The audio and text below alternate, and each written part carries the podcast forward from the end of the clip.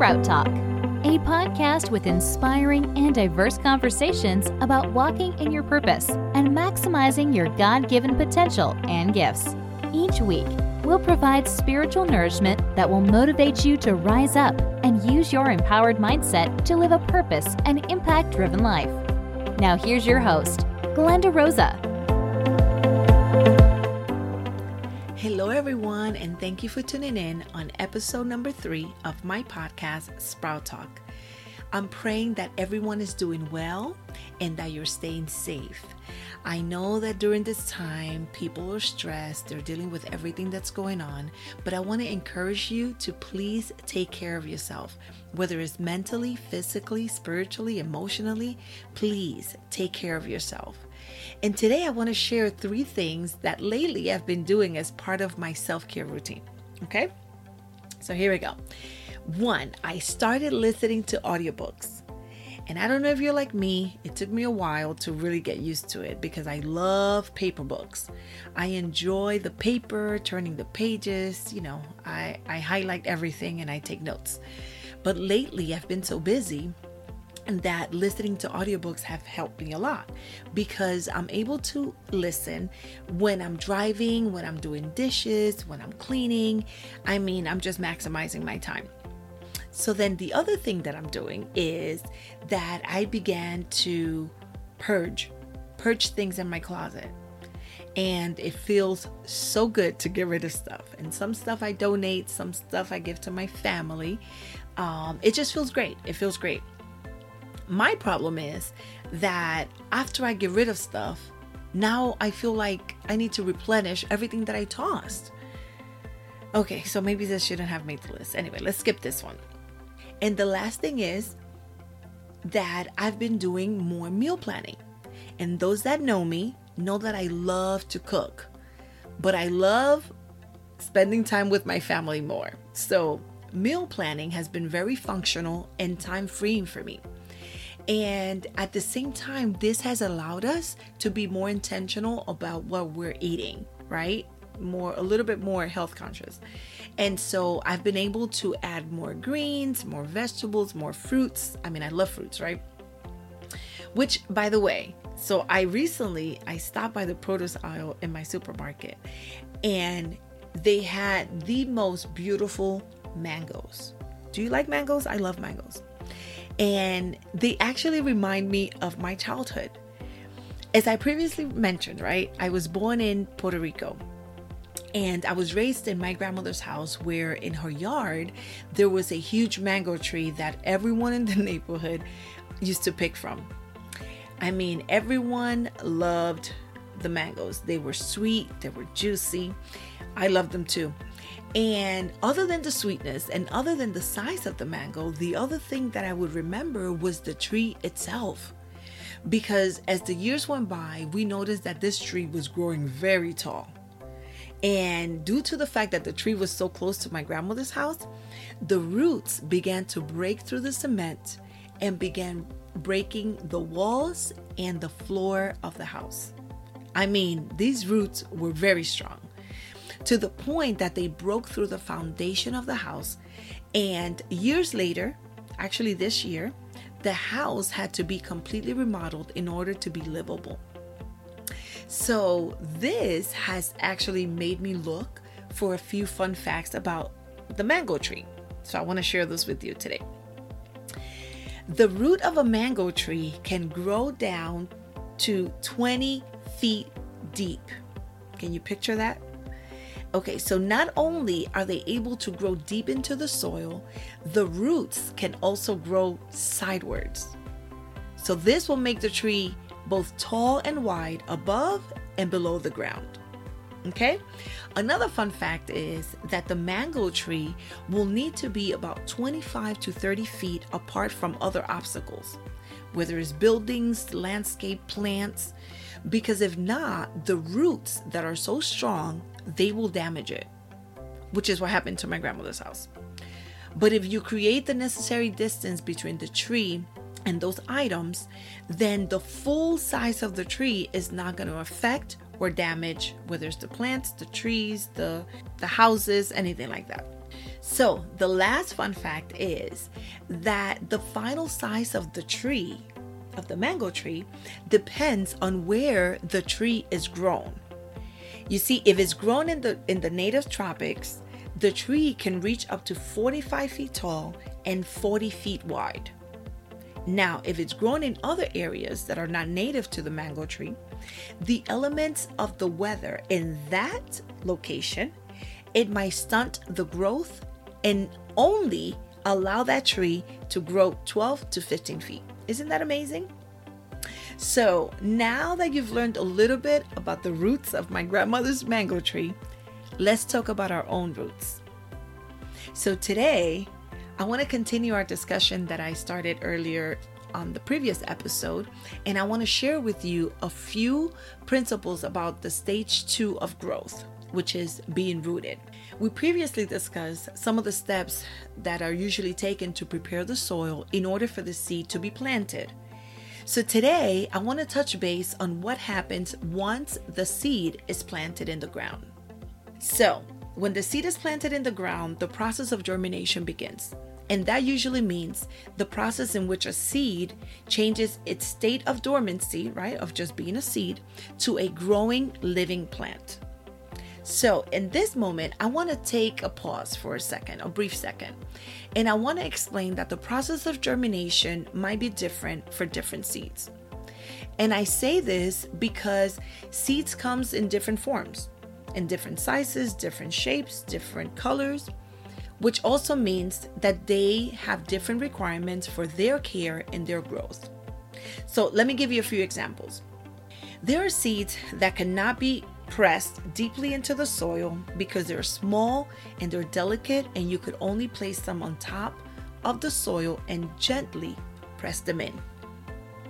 Then there are other seeds that are big and will need to be planted and pressed deeply into the soil and sometimes you have to plant them by themselves. I wonder why, but okay. Then there's other seeds that they prefer either the warm and dry temperature, while others they prefer a cold or humid environment. There are seeds that can germinate in five days, while others it might take them five months or more. And I learned that there are some carnivorous plants in Australia whose seeds only germinate when they are exposed to fire.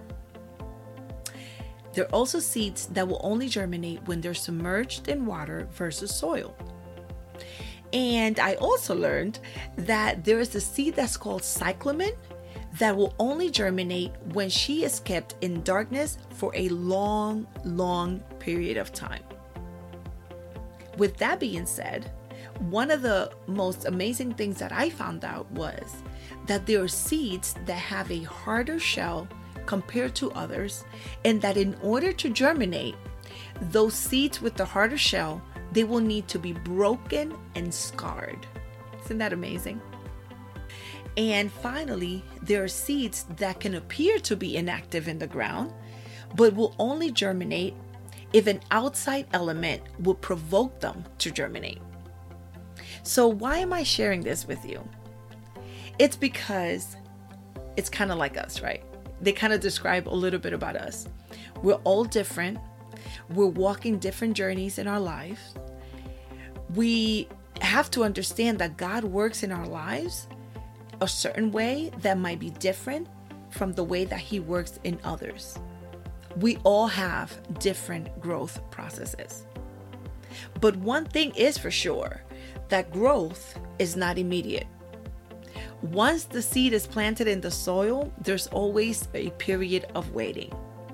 So let's talk about that waiting season. After the seed is planted, the seed becomes uncomfortable with these elements because she's not used to it. These nutrients are forcing the seed to change they are provoking the seed to evolve. The seed at one point then has no other choice but to surrender to the process and it begins to swell and to crack and to lose its outer shell. Then guess what happens? The seed dies. Dying is the only way the seed can become more. It completely gives up the identity as a seed to become something with an even greater value a sprout. The growth cycle is a miraculous transformation of death to life. It's a complete exchange of identities. And if you haven't noticed, this is the same process for us. You see, God plants us, right? God hides us in a dark, hidden, in a tight space where only you and Him fit. Now, you might call it uncomfortable, but I call it the right place. A place that in the beginning you probably will refuse to embrace, but eventually you will learn to love. It's in this hidden place that you will begin to be influenced by the elements in that environment and the people in that place. The idea is that the friction of the soil is what helps pull, crack, or remove the harder outer shell of the seed. You will become uncomfortable because God will use those same elements to pull, crack open, and remove anything that will hinder your growth and your change in Him. There will be some resistance. You know why? Because we're not used to it. Maybe we're not used to a healthy environment. Maybe we're not used to godly, positive people around us. Maybe it's hard for us to hear wise counsel, like people giving us biblical advice. Because maybe what we're used to is toxic people that withdraw from us instead of depositing in us. So when God brings people of purpose to walk with us, that becomes uncomfortable because we're not used to it. And that creates friction. The friction that you're experiencing right now is because in your planting season, God is trying to remove the hard shell that's blocking you from changing. But today, I have news. Do not be discouraged. You will be transformed. You will change into who God has called you to be. So maybe what you're experiencing is that you are exchanging identities from who the enemy told you you were to who God says you are. It's only in the breaking that you're multiplied. And it's in the dying that we discover who we are in Him. But, pause, right? Understand that the seed does not produce an immediate harvest once it's planted the process continues. Now that you've been planted and now that you've been impacted by the nutrients that God has placed around you, a root system has to be developed. And how does this happen? It happens by continuing to allow God to water your soil. Deep watering fosters deeper and stronger root systems. Staying in His Word daily will produce in you stronger roots. And the transformation that you're experiencing on the inside will begin to reflect on the outside. And that's when breakthrough happens. And from your inside, roots will begin to form and will begin to grow deeper in Him and in His purpose. Colossians 2 7 says, Let your roots grow down into him, and let your lives be built on him. Then your faith will grow strong in the truth that you were taught, and you will overflow with thankfulness. So, as the roots are growing, your faith is growing. And as your faith is growing, thankfulness and gratitude are overflowing. So, as your roots grow deeper into God, He will begin to build up your perseverance, your strength, your hope, your trust in Him. Deep roots will give you a strong foundation to withstand the storms and the trials that usually come with life. And a weak root will be pulled out when the simplest of problems arise. A weak root will also mean that you can easily be dragged into negativity because you don't have spiritual stability. Roots grow down and deeper, always looking for their source of nourishment. So I want to encourage you today to stay connected to the source. God is your source, He will sustain you. So, what does it mean to be rooted in Him? Well, I'm glad you asked. Being rooted in Him means that it will help you embrace where you are planted. And it is in that place that the attitude of gratitude will help you bloom. Being rooted changes your heart to be content and grateful for what God has given you. So there will be no room for jealousy and bickering over other people's marriages, relationships, other people's ministry, churches, jobs. There's no room for that. Being rooted means that you don't wait for people to ask. You offer to serve others with a pure heart because God is in you. Being rooted teaches your heart to become in tune with the rhythm of God's heart. Being rooted pushes you to go beyond a simple moment of praise in exchange for a heart's posture of worship where you lose yourself in adoration of who God is. Being rooted helps you identify false comforters. You see, when you're going through moments of hardship, we try to find comfort in certain things, right? And for some people, it might be alcohol, it might be drugs, it might be food, it might be work, it might be people, it might even be sex, social media, money, material things.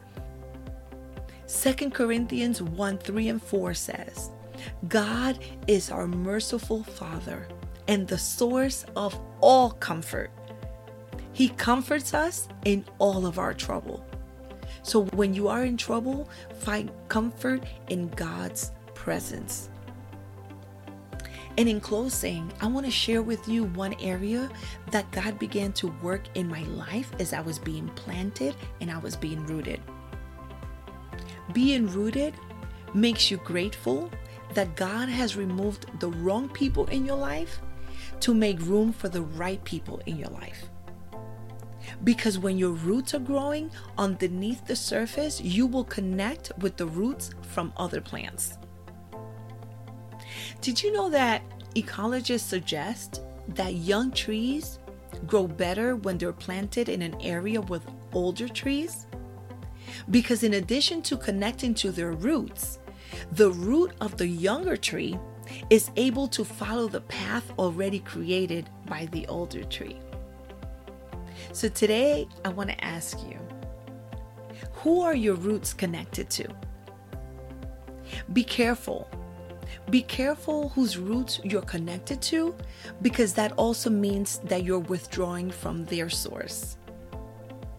So if you're not learning, if you're not gaining wisdom from the experiences of those that you're connected to, if they're not holding you accountable, if they're not mentoring and pouring into your life, into your growing process, maybe it's time to reanalyze that relationship. Maybe it's time to begin pruning. Because God lives in us, He cares who we're connected to. Being rooted in Him means knowing and understanding that we are in Him and He is in us. 1 John 4:13 says, "And God has given us his spirit as proof that we live in him and he in us." We have proof of that.